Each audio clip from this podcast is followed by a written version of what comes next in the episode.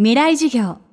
この番組はオーケストレーティングアブライターワールド エヌイーシー がお送りします。未来授業火曜日チャプターに、未来授業。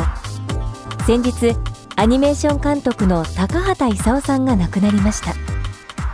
高畑さんは数々の作品を世に送り出してきたアニメ界の第一人者。スタジオジブリの設立にも参加し、多くのアニメ制作者に影響を与えてきました。その一人がこの世界の片隅にを手掛けたアニメーション映画監督、片渕須直さんです。今週は片渕監督が高畑勲さんの仕事と素顔を振り返ります。未来授業にじかんめ、テーマは大人のためのアニメ、子どものためのアニメ。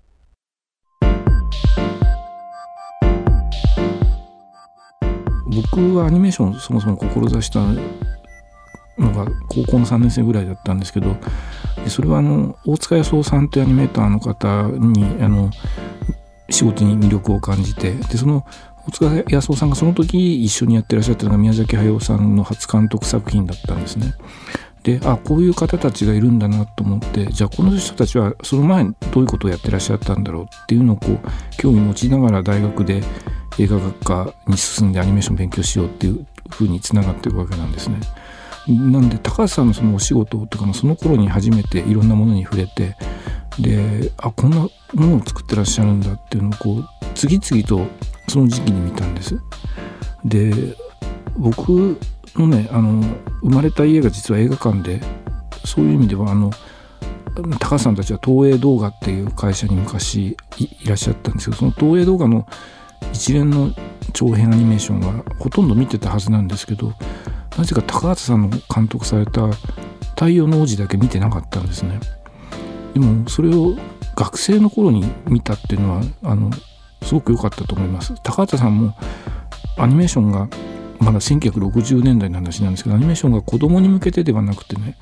もっと年齢高い人たちに向けて作られるようになるべきじゃないかと考えて、その太陽の王子作られたわけなんですね。で、それをこうまさにその、その年齢になった時に初めて出会うことができて、なんか有意義だったように思いますし、それから母を訪ねて三千里っていう、これはもうごじゅうにほんもある丸いちねんテレビでやってたような、もうあの長い長い物語なんですが、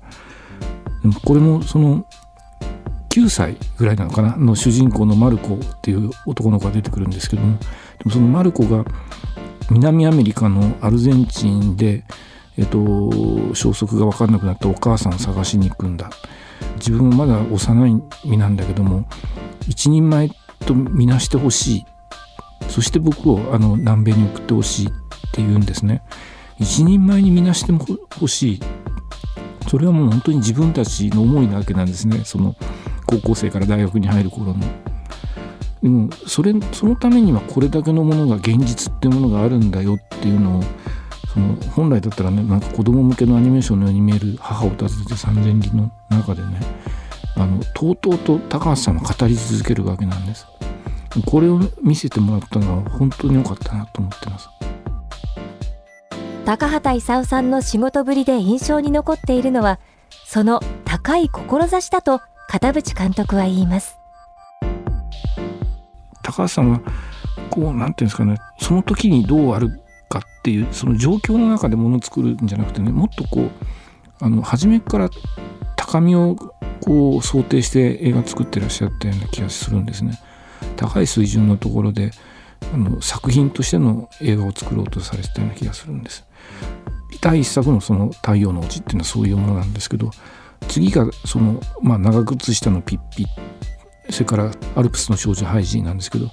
今度はね、完全に子供に向けたものに戻ったわけなんです。でも子供に向けたからといって子供に迎合するんじゃなくて、子供のためっていうよりはね、子供が見て意味があるものって何なんだろうっていうことをこうそこでは一度真剣にこう考え直すっていうことをやられてるわけなんですね。子供が育っていくためにはこういうものが必要だし、それをこう児童文学論とか発達心理学とかいろんなところからこう得てきたものとかを投入して、でなおかつそれだけではない、あのアルプスの中で生きるっていうね、ある種の市場に満ちた